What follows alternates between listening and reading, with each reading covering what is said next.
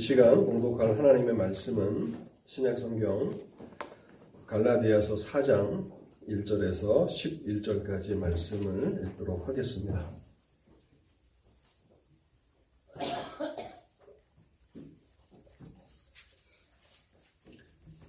하나님의 말씀 갈라디아서 4장 1절에서 11절까지의 말씀을 읽도록 하겠습니다.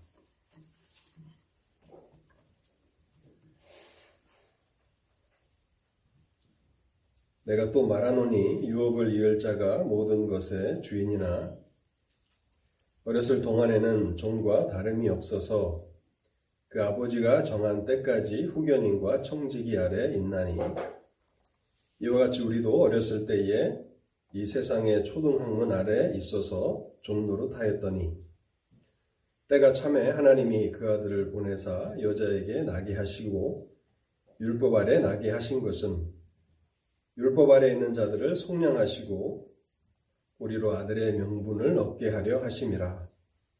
너희가 아들임으로 하나님이 그 아들의 영을 우리 마음 가운데 보내사 아빠, 아버지라 부르게 하셨느니라. 그러므로 내가 이후로는 종이 아니요 아들이니 아들이면 하나님으로 말미암아 유업을 받을 자니라. 그러나 너희가 그때에는 하나님을 알지 못하여 본질상 하나님이 아닌 자들에게 종로로 하였더니 이제는 너희가 하나님을 알 뿐 아니라 더욱이 하나님이 아신 바 되었거늘 어찌하여 다시 약하고 천박한 초등학문으로 돌아가서 다시 그들에게 종로로 타려느냐? 너희가 날과 달과 절기와 해를 삼가 지키니 내가 너희를 위하여 수고한 것이 헛될까 두려워하노라. 아멘. 네, 하나님의 은혜를 구하면서 잠시 먼저 기도하겠습니다. 사랑과 자비와 긍휼이 풍성하신 하나님 아버지 오늘도 복되고 거룩한 날에 하나님께서 정하신 이 주님의 날에 저희를 예배의 초수로 불러주시니 감사합니다. 하나님 아버지, 이 시간에도 저희의 마음과 생각을 다스려 주시고 성령의 조명하심을 허락하여 주실 때에 하나님의 말씀이 온전히 저희의 심령 가운데 전달되게 하여 주시옵소서. 하나님, 저희는 하나님의 말씀을 들어야 온전한 믿음의 삶을 살아갈 수 있는 하나님의 피조물 드립니다. 말씀을 대신할 만한 것은 이 세상에 없음을 고백하오니 하나님 이 시간 우리가 말씀을 듣지 못하고 그 말씀을 깨달지 못하고 돌아간다면 한 주간은 영적으로는 실패한 삶이 될 것이고 하나님과의 관계는 더 멀어지는 그러한 삶이 될 것입니다. 하나님, 저희의 가난함과 공핍함을 돌아보아 주시고 이 시간에도 하나님의 말씀을 허락해 주셔서 저희의 영혼이 하나님의 말씀을 듣게 하옵소서. 저희의 영혼을 살아나게 하시고 저희의 영혼을 회복하여 주시기를 원합니다. 또한 이미 하나님과의 관계 가운데서 살아가는 성도들에게는 성숙한 믿음으로 인도하여 주셔서 하나님이 우리 아버지 되심을 기뻐하며 그렇게 하나님의 평강과 희락을 누리는 복된 삶으로 나아가도록 오늘도 예배를 사용하여 주옵소서. 오늘도 함께하지 못한 성도들이 있습니다. 하나님 불쌍히 여겨주시고 길을 잃고 헤매지 않도록 주께서 선한 길로 인도하여 주시며 또한 단에선 연약한 종을 불쌍히 여겨 주시옵소서. 말씀의 은혜와 능력을 더하여 주셔서 하나님의 진리를 온전히 전달하게 하옵소서. 이 시간을 주의 성령께 온전히 의탁하올 때에 이 모든 말씀 우리 주님 예수 그리스도의 이름으로 기도하옵나이다. 아멘. 우리는 지금까지 갈라디아서 3장 말씀을 끝냈습니다. 오늘은 갈라디아서 4장 말씀을 생각해 보게 되는데요. 여러분 갈라디아서는 어떤 책입니까? 구원이 무엇인가, 믿음으로 의롭다 하심을 받는 것이 무엇인가를 우리에게 가르쳐 주는 책입니다. 기독교의 가장 중요한 교리를 우리에게 설명해 주는 책이 갈라디아서입니다. 그래서 1장과 2장에서는 바울 개인에게 일어난 사건들을 통해서 사람은 믿음으로만 의롭다 하심을 받는다는 것을 설명했습니다. 이 과정에서 자신의 사도성을 변호했고 자신이 전하는 복음은 예수 그리스도로부터 직접 받은 그리스도의 계시임을 밝혔습니다. 3장과 4장은 어떤 내용을 다루고 있습니까? 조금 더 체계적으로 교리적으로 믿음으로 구원을 얻는다, 믿음으로 의롭다 하심을 받는다는 것이 무엇인지를 설명합니다. 그러한 문맥에서 우리가 3장을 생각해 볼 때요. 1절부터 14절까지는 누가 아브라함의 자손인가에 대해서 설명해 주었습니다. 혈통적으로, 육신적으로 아브라함의 혈통을 이어받은 유대인들이 아브라함의 자손인가? 아니면 아브라함과 같은 믿음을 가진 사람들이 진정한 아브라함의 자손인가를 논증하였고요. 15절부터 29절까지는 율법과 언약과의 관계를 설명했습니다. 이 모든 내용들이 믿음으로 구원을 얻는다, 믿음으로 의롭다 하심을 받는다는 그 진리를 설명하는 중요한 요소들이었습니다. 사람은 오직 믿음으로만 구원을 받습니다. 믿음으로만 의롭다 하심을 받습니다. 여기에 대해서 어떠한 반기도 들지 못하도록 바울은 아브라함을 제시합니다. 아브라함도 믿음으로 의롭다 하심을 받았음을 3장 6절에서 설명했습니다. 그래서 아브라함의 혈통을 이어받은 유대인들이 아니라 예수 그리스도를 믿는 자들이 진정한 아브라함의 자손임을 3장 7절이 밝히고 있고요. 믿음이 있는 자들은 아브라함과 동일한 복을 받는다고 말씀하고 있습니다. 반면에 율법을 의지하는 자들, 율법을 통해서 구원을 얻어보려고 하는 사람들은 다 저주 아래 있다고 선언합니다. 왜 그렇습니까? 그 누구도 하나님의 율법의 요구를 만족시킬 수 없기 때문입니다. 모든 율법의 조항을 항상 언제든지 지킬 것을 하나님은 요구하십니다. 누가 이 일을 충족시킬 수 있습니까?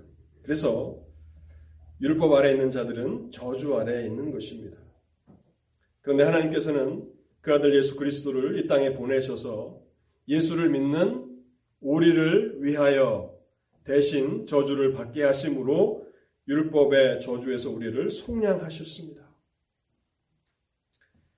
그리고 이제 15절부터 29절까지 3장 15절부터 29절까지는 율법과 언약에 대해서 설명을 하는데요.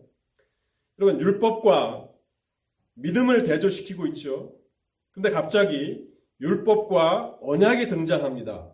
그렇다면 우리는 이 믿음과 언약이 같은 편에 있는 것이라는 것을 그 즉시 깨달아야 하는 것입니다. 믿음이라고 하는 것과 언약은 같이 가는 것입니다. 사람이 믿음으로 구원을 얻는데 의롭다 하심을 받는데 이것은 하나님의 언약, 하나님의 약속에 근거한 것이고 하나님의 언약으로 인을 친 것입니다. 하나님께서는 아브라함이 의롭다 하심을 받은 이후에 아브라함과 은혜의 언약을 맺으셨습니다. 믿음으로 의롭다 하심을 받는 이 일을 인을 쳐 주시기 위해서 하나님은 아브라함과 언약을 맺으셨는데요. 믿음으로 의롭다 하심을 받은 아브라함에게 자손에 대한 약속을 주셨고 기업에 대한 약속을 주셨습니다. 이후에 아브라함 사건 이후에 430년 이후에 하나님은 모세를 통해서 율법을 주셨습니다. 나중에 들어온 율법이 언약을 폐하거나 변경시킬 수 없습니다. 그러므로 율법은 믿음으로 구원받은 자들에게 어떠한 것도 요구할 수 없다 하는 것이 바울의 결론인 것입니다. 이제 오늘, 오늘 우리는 갈라디아서 4장을 살펴보게 되는데요. 갈라디아서 4장은 크게 세 부분으로 나눌 수가 있습니다. 먼저 1절부터 1절부터 11절까지인데요. 1절부터 11절까지는 3장 23절에서 29절 갈라디아서 3장의 결론이라고 할 수 있는데 이 내용을 조금 다른 각도에서 반복하는 것입니다. 율법과 믿음을 대조시키면서 율법이 아닌 믿음이 있는 자들이 아브라함의 진정한 자손이고 하나님의 아들이다라고 하는 사실을 반복합니다. 여러분 왜 이 사실을 바울은 반복하고 있는 것일까요? 이것이 너무나 우리에게 있어서 중요한 일이기 때문에 반복하는 것입니다. 그리고 4장 12절부터 20절까지가 두 번째 단락인데요. 이 부분은 바울과 갈라디아 성도들 간에 과거에 친밀했던 그런 관계를 이야기하면서 그들과의 친밀했던 관계의 근거에서 바울이 갈라디아 성도들에게 호소하고 있는 내용이고요. 21절부터 31절까지는 아브라함을 다시 또 등장시킵니다. 어떤 논쟁이 있을 때 아브라함을 등장시키는 것은 논쟁을 종결시키는 그런 효과가 있습니다. 아브라함을 다시 등장시키면서 아브라함의 두 아내 사라와 하가를 통해서 율법을 의지하는 자들과 믿음을 의지하는 자들을 대조시키면서 믿음으로만 의롭다 하심을 받는다는 이 교리를 확증시키고 있는 것입니다. 오늘은 4장 1절부터 12절까지를 생각해 보려고 하는데요. 여전히 믿음과 율법을 대조하고 있습니다. 그리고 그 가운데 믿음과 함께 이 언약이 또 등장하는데요. 3장 하반절에서 바울은 왜 하나님께서 율법을 주셨는가를 설명해 주었습니다. 하나님께서 이스라엘 백성들에게 율법을 주신 이유가 무엇입니까? 구원은 믿음으로만 가능한 것이라면 왜 하나님은 율법을 주신 것입니까? 율법은 죄를 깨닫게 하려고 주신 것입니다. 율법을 통해서 죄를 깨달아야 그 사람은 예수 그리스도께로 나아갈 수 있습니다. 율법을 통해서 죄를 깨달은 사람들만이 그리스도를 믿을 수 있습니다. 예수 그리스도를 믿는 사람들이 됩니다. 율법을 통해서 자신의 죄를 깨달은 사람은요, 더 이상 자기 자신을 신뢰하지 않습니다. 율법을 통해서 하나님의 말씀을 통해서 자신이 어떠한 존재인가를 진실로 깨달은 사람들은 자신을 신뢰하지 않고 자신을 자랑하지 않습니다. 자신에게는 자랑할 것이 아무것도 없고 신뢰할 것이 아무것도 없음을 알기 때문입니다. 율법을 통해서 자신의 연약함을 봅니다. 자신의 죄악됨을 보고 있기 때문에 더 이상 자신을 신뢰하지 않습니다. 자랑하지도 않습니다. 그리고 오직 하나님의 아들 예수 그리스도만을 전적으로 의지하게 되는 것입니다. 여러분 복음서에 보면 바리새인 등 일부 유대인들은 예수 그리스도를 배척합니다. 그런데 그 와중에서도 예수 그리스도께로 나아가 엎드려 자비를 구하는 사람들이 있었습니다. 누구입니까? 소경 거지 바디메어 같은 사람들, 또 세리장이었던 사개와 같은 사람들이죠.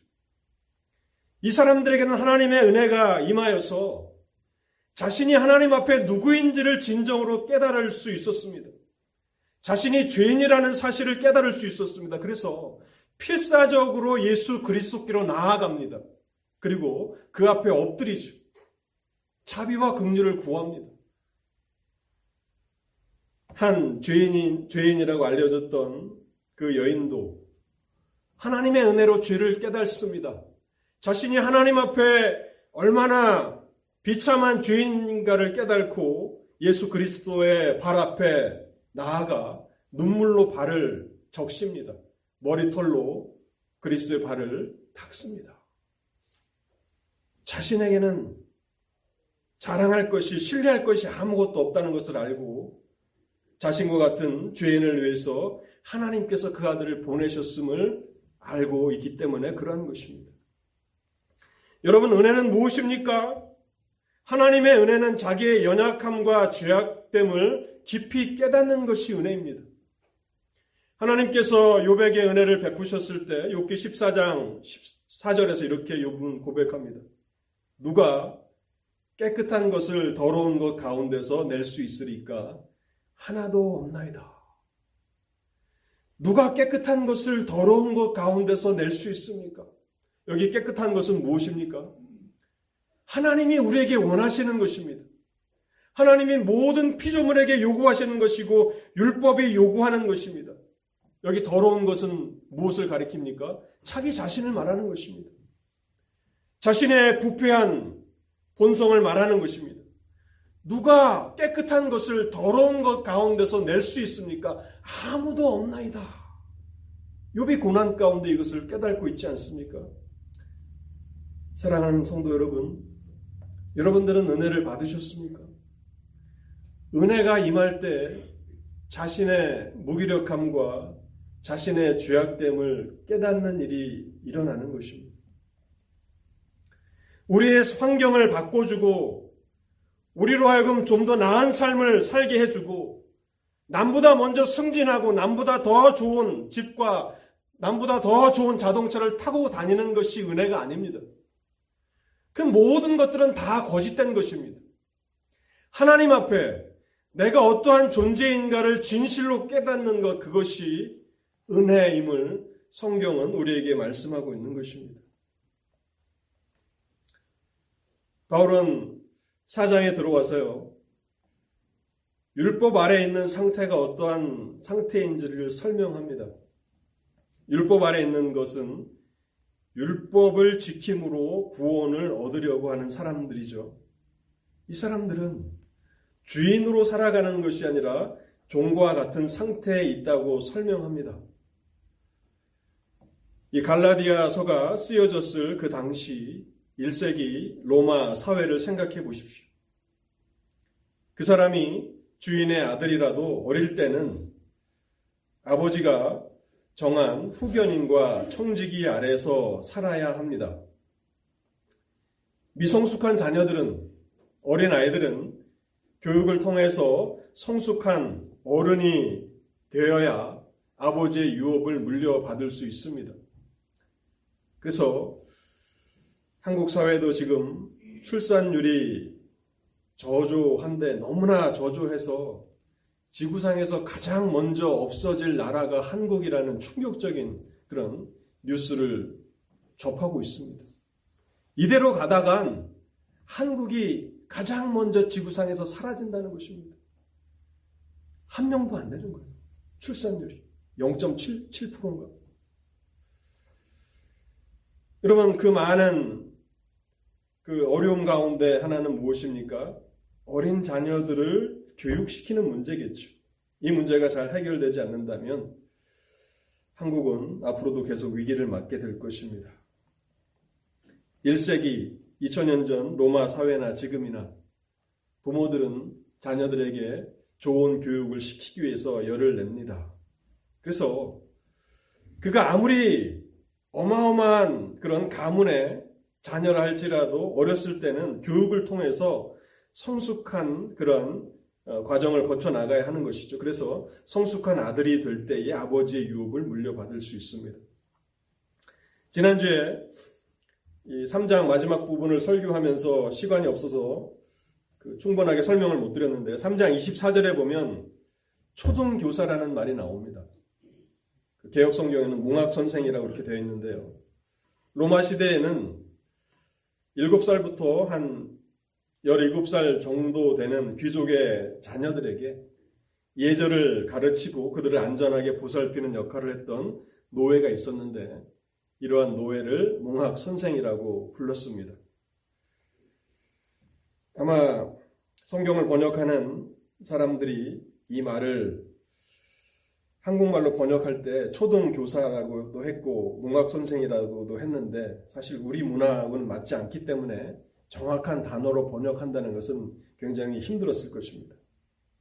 이들은 신부는 노예지만 주인의 어린 자녀가 성인이 될 때까지 안전하게 돌봐주면서 예절을 가르치는 일을 했는데요. 그래서 주인의 자녀를 학교나 체육관에 안전하게 데려다 주고 데려오는 일을 하면서 예절을 가르쳤다고 그렇게 알려지고 있습니다. 아무리 그가 귀족의 그런 가문에서 태어난 자녀라도 어릴 때는 몽학 선생 아래 지내야 합니다. 이때 이 어린 자녀의 삶은 어떤 삶입니까? 자유가 없는 몽학 선생의 지도 아래서 사는 종과 같은 삶이죠. 바울은 지금 갈라디아 성도들에게 율법 아래 살아가는 삶과 믿음으로 살아가는 삶을 대조시키는 것입니다. 그래서 율법을 통해서 하나님 앞에 구원을 얻으려고 하는 사람들은 바로 몽학 선생, 후견인, 청지기 아래서 살아가는 종의 삶을 살아가는 것이라고 지적하고 있는 것입니다. 그것은 성숙한 삶이 아니고 종과 같은 삶이라고 바울은 이야기하고 있는 것입니다.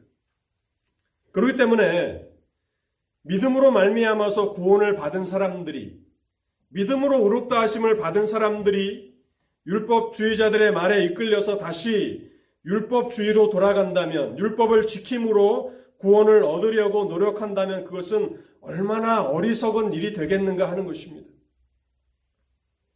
이제 가문의 주인이 되어서 그렇게 당당하게 살아가는 사람이 다시 종의 신분으로 돌아간다면, 성숙한 어른이 다시 어린아이의 상태로 돌아간다면, 그것은 얼마나 어처구니 없는 일이고 어리석은 일입니까?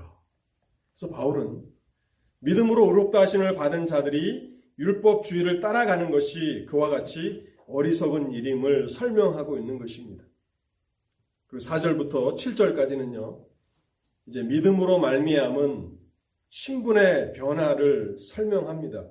사실 이 4절과 7절이 복음이 무엇인가 예수 그리스도의 복음이 무엇인가를 아주 핵심적으로 다루고 있는 부분인데요. 제가 4절과 5절 말씀을 다시 한번 읽어보겠습니다.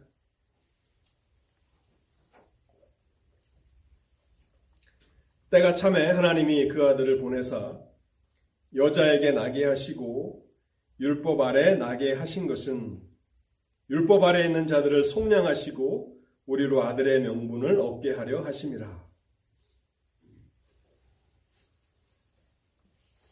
주인의 자녀가 성인이 되면 더 이상 몽학 선생, 후견인이나 청지기의 지배 아래 있지 않습니다. 그는 성인으로서 아버지의 유업을 잊게 되고 이제 당당하게 자유인으로 주인으로 살아가게 됩니다. 로마 사회는 한 사람이 성인이 되면 그에게 가정과 국가의 완전한 권리가 부여되었는데요. 이 성인식을 치르면서 그에게 특별한 제복을 주어서 입게 하고 그를 공적으로 축하해 주었다고 합니다. 3장 27절에 보면요. 그러한 문화적인 배경 하에서 27절을 이해해야 하는데요. 누구든지 그리스도와 합하기 위하여 세례를 받은 자는 그리스도로 옷 입었느니라. 왜 갑자기 옷 입는 일이 생기는가?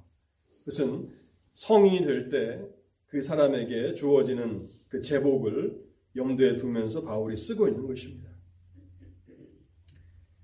하나님 아버지께서는 율법의 속박 아래 있는 자들을 속량하여 아들의 명분을 얻게 하시려고 그 아들을 이 땅에 보내셨다고 말씀하고 있습니다. 갈라디아서 4장 4절에 때가 참해라고 하는 이 말은 참 많은 의미들을 함축하고 있는 단어인데요. 때가 참해. 시간을 정하시는 분, 때를 정하시는 분은 하나님이십니다. 이때는 완전히 새로운 그 전환이 이루어지는 때를 말하는 것입니다. 새로운 시대로의 전환이 이루어지는 때인데요. 이때는 어떤 때였습니까? 로마가 강력한 군사력과 또 헬라의 문화를 통해서 제국 전체에 평화를 이룩했던 때입니다. 로마는 분쟁이 일어나는 곳마다 신속하게 군대를 파견하기 위해서 도로망을 잘 닦아놨는데 그 결과 제국 내에서 교통이 원활했고 사람들이 자유롭고 안전하게 자신이 원하는 곳을 예언할 수 있었습니다. 바로 이때에 하나님은 그 아들을 이 땅에 보내십니다. 또한 이때는 헬라 문화를 통해서 광대했던 로마 제국 안에 많은 다양한 그런 민족들 또 언어들이 있었는데 헬라 문화를 통해서 모든 사람들의 그 의사소통이 하나의 언어로 가능했던 그런 때입니다. 마치 오늘날 웬만하면 영어를 사용하면 세계 어느 곳에 가서나 그 의사소통이 되지 않습니까?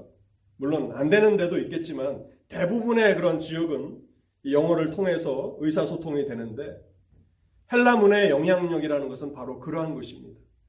많은 민족과 언어들이 있지만 헬라어를 통해서 제국 안에서는 의사소통이 이루어지는 그러한 때였다는 것입니다. 또 영적으로 보면요.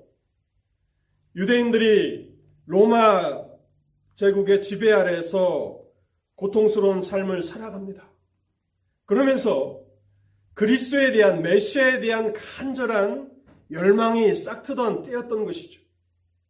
고난을 당하면 우리의 마음이 가난해지지 않습니까? 그래서 유대 민족 가운데 약속하셨던 그 메시아가 오시기를 열망하는 그런 소망이 싹트던 때였고 또한 로마 제국은 거대한 제국을 건설하기는 했지만 그러나 로마 사회는 내부적으로부터 부패하였고 또 도덕적으로 타락한 사회였습니다.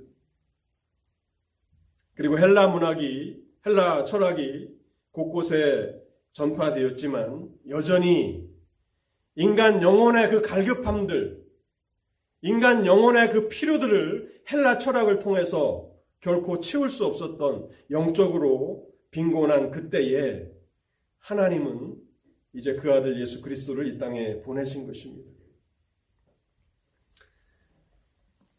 4장 4절에 보시면요. 때가 참에 하나님이 그 아들을 보내사라고 말씀하고 있습니다. 하나님께서 새로운 시대로의 전환을 이루시기 위해서 누군가를 보내셨는데 하나님이 독생자를 보내셨다고 말씀하고 있는 것입니다. 여러분, 하나님이 하늘의 영광 가운데 거하실 때 하나님을 수종드는 많은 천사들이 있습니다.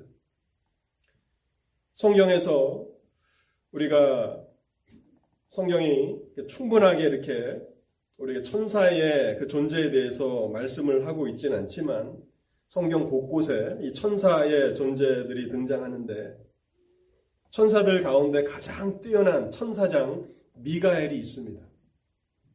가장 힘이 있는 그런 천사죠. 또한 천사들 가운데 또 성경 여러 곳에 하나님의 메신저 역할을 하는 가브리엘이라는 천사가 있습니다. 하나님은 미가엘이나 가브리엘을 보내신 것이 아니고 그 아들을 보내셨다고 말씀하고 있습니다. 여기 그 아들은 독생자입니다. 그 어떠한 존재도 대신할 수 없는 하나밖에 없는 아들을 하나님이 이 땅에 보내셨다고 말씀하고 있는 것입니다. 우리가 교회에서 하나님은 사랑이십니다. 라고 하는 이 말을 참 많이 쓰죠. 그리고 여러분들은, 여러분들도 하나님이 사랑이시다라고 하는 사실을 아실 것입니다. 근데 여러분, 마음으로 그것을 경험하면서 살아가십니까? 우리가 외부적인 환경을 통해서 내가 원하는 것들을 이루고 나의 꿈이 성취되면 아, 하나님이 참 사랑이시구나 라고 생각하신다면 그것은 속고 있는 것입니다.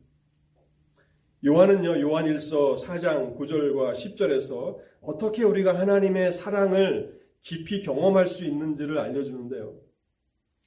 하나님의 사랑이 우리에게 이렇게 나타난 바 되었으니 하나님이 자기의 독생자를 세상에 보내심은 그로 말미암아 우리를 살리려 하심이라. 사랑은 여기 있으니 우리가 하나님을 사랑한 것이 아니요 하나님이 우리를 사랑하사 우리 죄를 속하기 위하여 화목제물로 그 아들을 보내셨습니다. 그 누구도 부인할 수 없는 하나님이 우리를 사랑하신다는 증거는 하나님께서 그 독생자를 이 땅에 보내셨다는 사실이 있는 것입니다. 그래서 이 땅에서 가장 비천한 자리에서 살아가는 그런 사람들조차도 고난과 역경 가운데 살아가는 사람들조차도 하나님의 사랑을 경험할 수 있는데 그것은 하나님이 그 아들을 우리를 위해서 이 세상에 보내셨다라고 하는 그 사실을 붙들 때 우리는 그것을 경험할 수 있다는 것입니다. 하나님의 아들의 오심을 갈라디아서는 강조하면서 두 가지를 우리에게 제시하는데 첫 번째 4절에 보면요. 여자에게 나셨다라고 말씀하고 있습니다.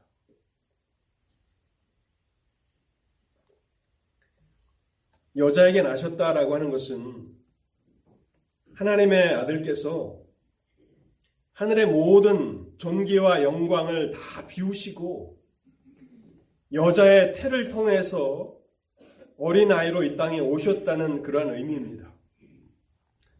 우리는 다 어머니의 태로부터 이 땅에 태어났기 때문에 이 말씀이 아무런 특별한 것이 없이 느껴질 수 있습니다. 그런데 하나님의 아들은 누구이십니까? 그분은 성자 하나님이십니다.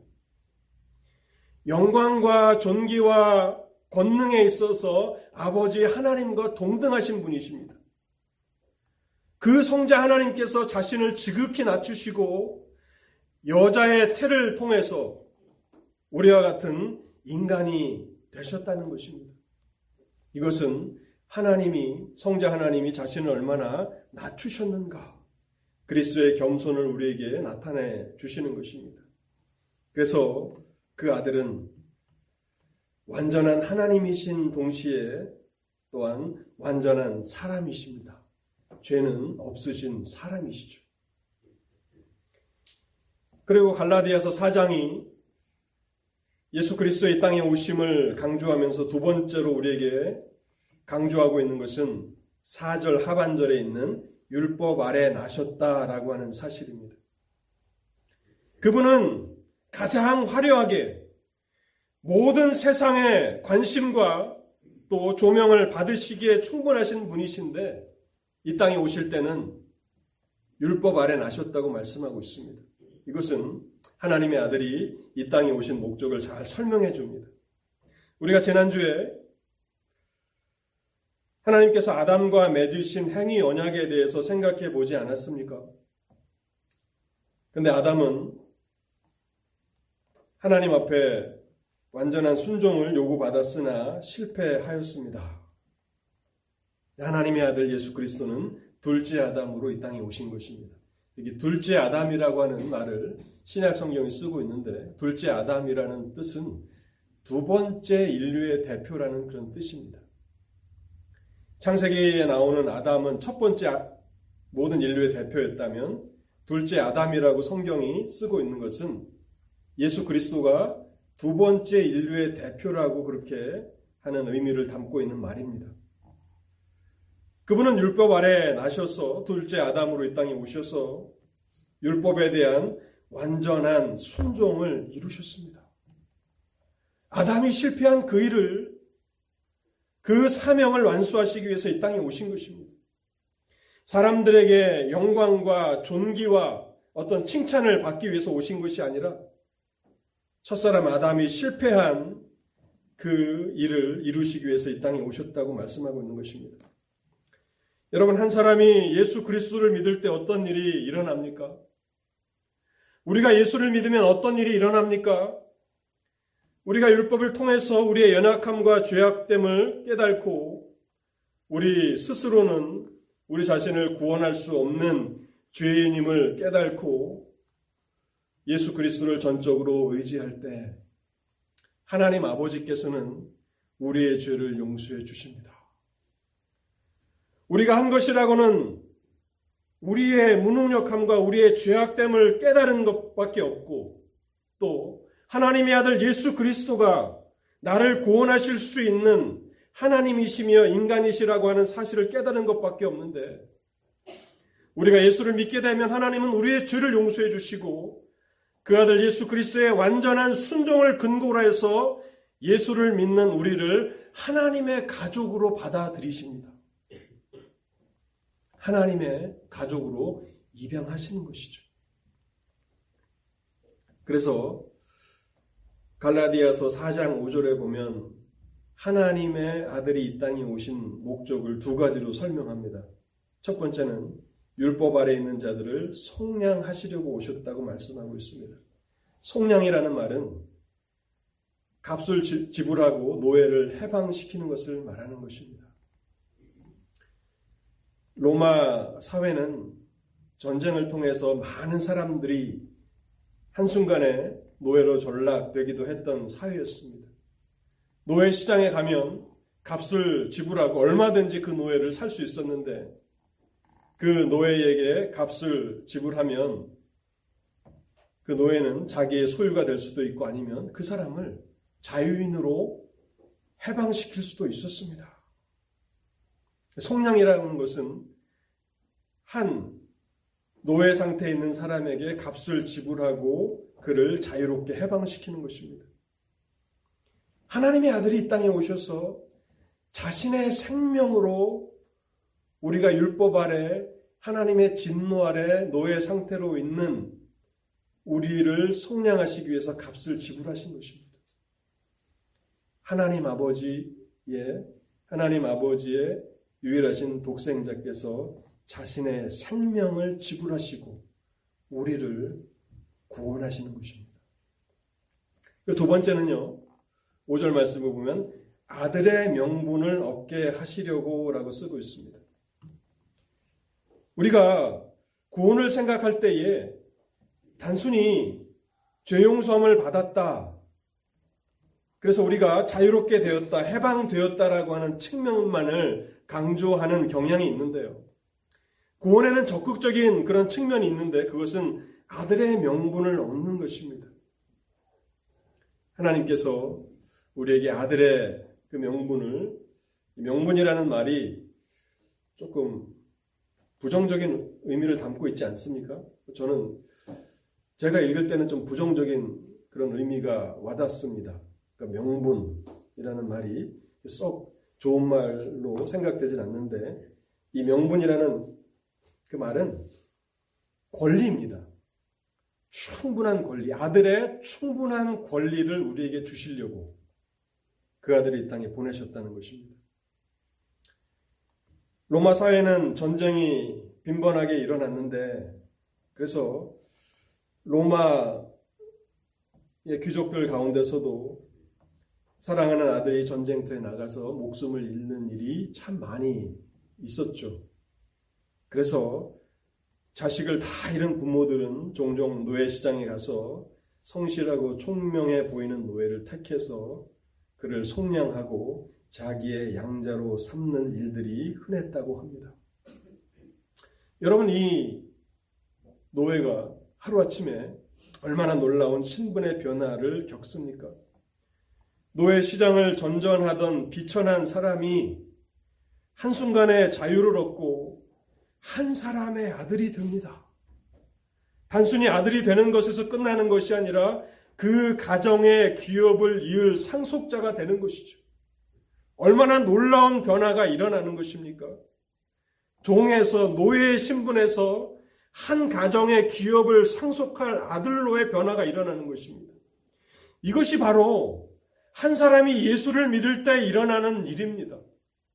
하나님은 단순히 우리를 종의 상태에서 노예 상태에서 율법의 그런 저주에서만 우리를 자유롭게 하시는 것이 아니라 하나님의 아들의 권리를 주신다고 말씀하고 있습니다.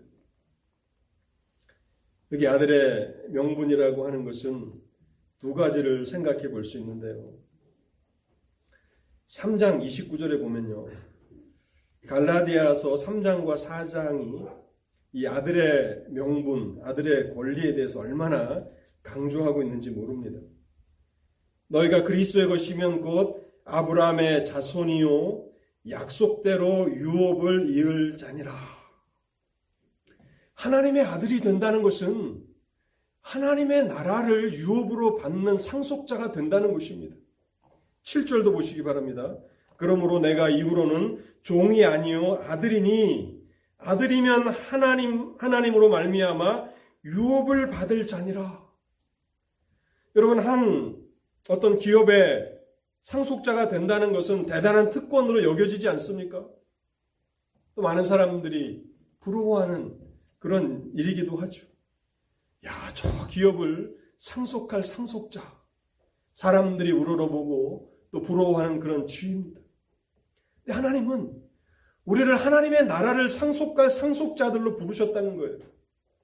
주 예수 그리스도를 믿어 우리의 죄가 용서함 받고 구원을 받을 뿐만 아니라 하나님의 아들이 되어서 하나님의 나라를 유업으로 받는 상속자들로 만드시기 위해서 그 아들 예수 그리스도를 이 땅에 보내셨다고 말씀하고 있는 것입니다. 그리고 아들의 명분이라는 것은 또 한 가지 의미가 있는데요. 6절 말씀을 보시기 바랍니다. 너희가 아들임으로 하나님이 그 아들의 영을 우리 마음 가운데 보내사 아빠, 아버지라 부르게 하셨느니라. 하나님 아버지와의 친밀한 부자 관계를 누리는 것이 아들의 아들에게 주신 권리입니다.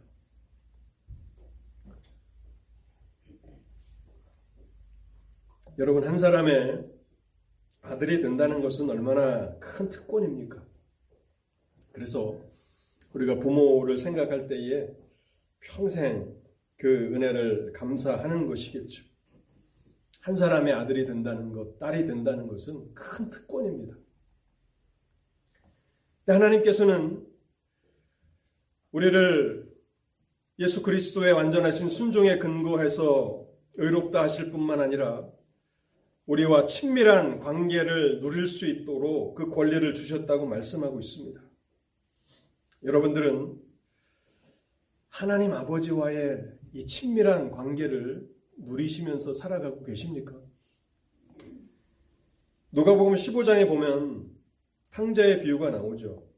여기 보면 아버지가 이 아들과의 그 부자 관계의 그 친밀함을 얼마나 즐거워하는지 모릅니다.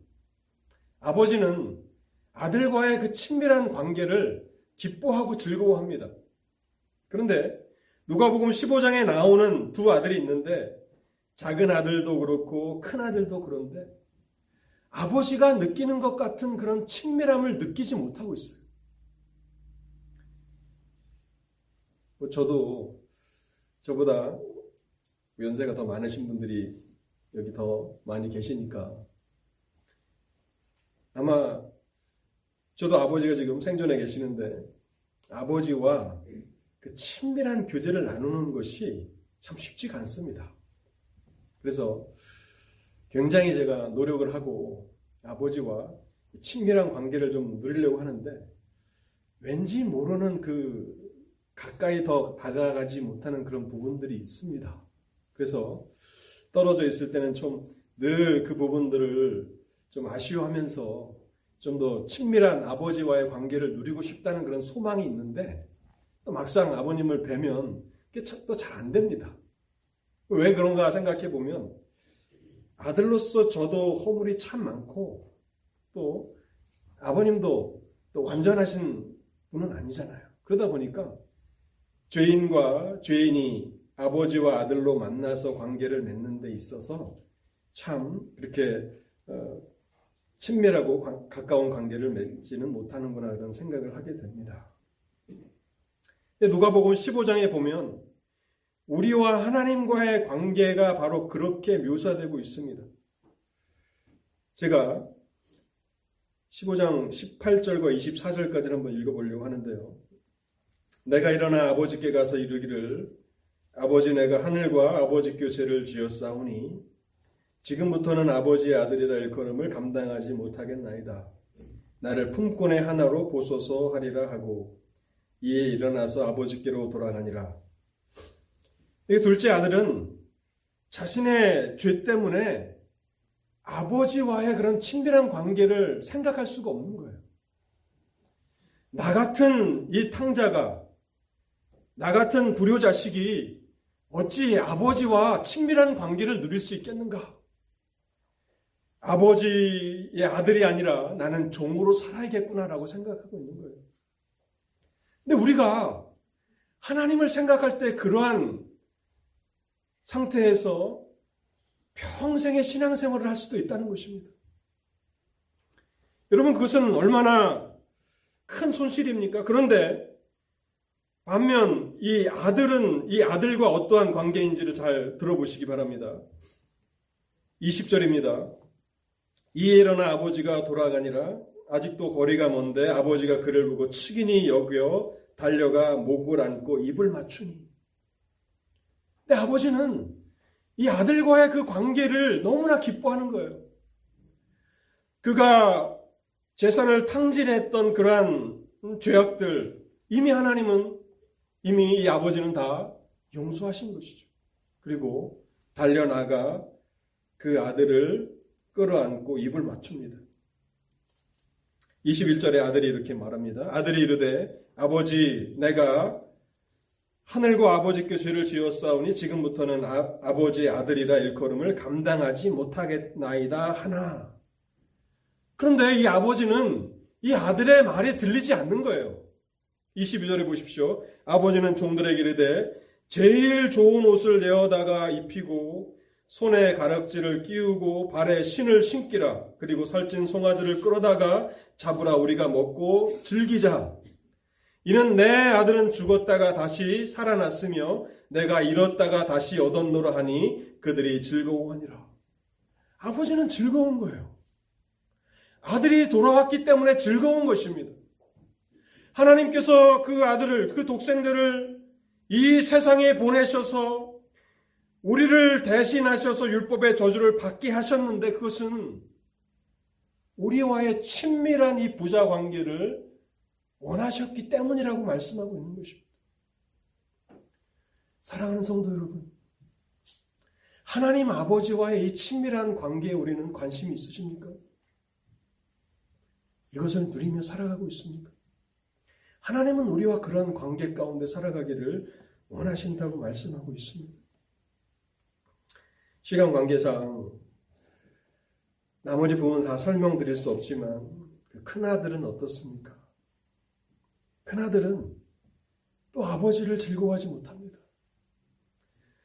아버지가 둘째 아들 탕자를 다시 받아주시는 것 때문에 그 마음이 상해 있습니다. 아버지가 긍휼이 많으시고 자비하시고 인자하시다라고 하는 사실 때문에 그는 아버지를 향해서 불평하고 있는 것입니다. 우리는 큰 아들의 모습이든지 아니면 둘째 아들의 모습이든지 아버지와의 친밀한 부자 관계를 잘 누리지 못하며 살아가고 있을 가능성이 참 많이 있습니다. 다시 갈라디아서 4장으로 돌아와서요. 너희가 아들임으로 하나님이 그 아들의 영을 우리 마음 가운데 보내서 아빠 아버지라 부르게 하셨느니라. 성령을 우리에게 허락하셨습니다. 성령을 허락하신 그 이유가 무엇입니까? 하나님을 더 친밀하게 하나님과 더 가까이에서 살아가는 그 삶을 살아가라고 성령을 우리 마음 가운데 보내사 아빠 아버지라. 그분은 거룩하신 하나님이십니다. 그분은 의로우신 하나님이십니다. 영원하신 왕이십니다. 그럼에도 불구하고 성령을 통해서 하나님과의 친밀한 관계를 누리도록, 부자 관계를 누리도록 우리에게 아들의 명분을 주셨다고 말씀하고 있는 것입니다. 이것이 바로 믿음으로 살아가는 사람들의 축복된 삶인 것입니다. 말씀의 결론을 맺도록 하겠습니다. 사랑하는 성도 여러분. 갈라디아서 4장 1절부터 7절은 복음의 핵심을 다시 한번 우리에게 설명해 주고 있습니다. 단순히 우리가 구원을 받았다라고 머리로 아는 것이 중요한 것이 아닙니다. 그것은 그리스도의 도의 초보밖에 되지 않는 것입니다. 성숙한 믿음의 사람들은 어떻게 살아야 합니까? 우리가 이 땅에서 많은 인간관계를 맺으며 살아갈 것입니다. 그런데 그 모든 관계들보다도 더 중요한 것은 하나님 아버지와의 관계인 것을 생각하십시오. 하나님은 우리를 사랑하셨습니다. 그 증거가 어디 있습니까? 하나님은 아끼지 아니하시고 그 독생자를 우리를 위해서 보내셨습니다. 우리를 속량하시기 위해서 그 아들의 생명을 기꺼이 지불하게 하셨습니다. 그리고 아들의 명분을 주셨습니다. 우리로 하여금 하나님 가까이로 나오라고 하나님과의 친밀한 부자 관계 가운데서 살아가라고 하나님이 지금 기쁨과 평강 가운데 거하시는 것처럼 우리 또한 기쁨을 누리며 살아가라고.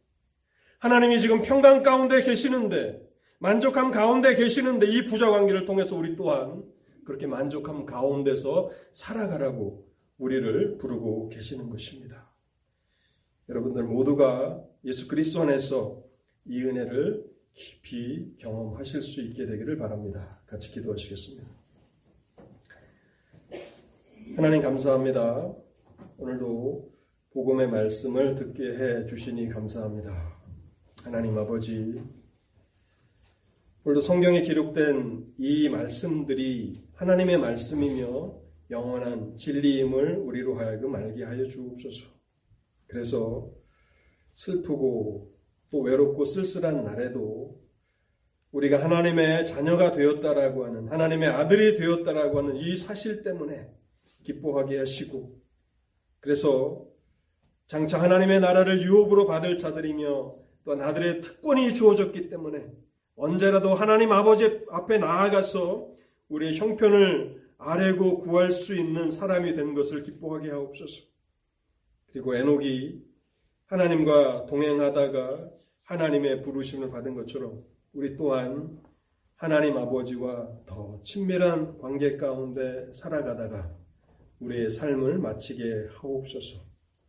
예수 그리스도의 이름으로 기도하옵나이다.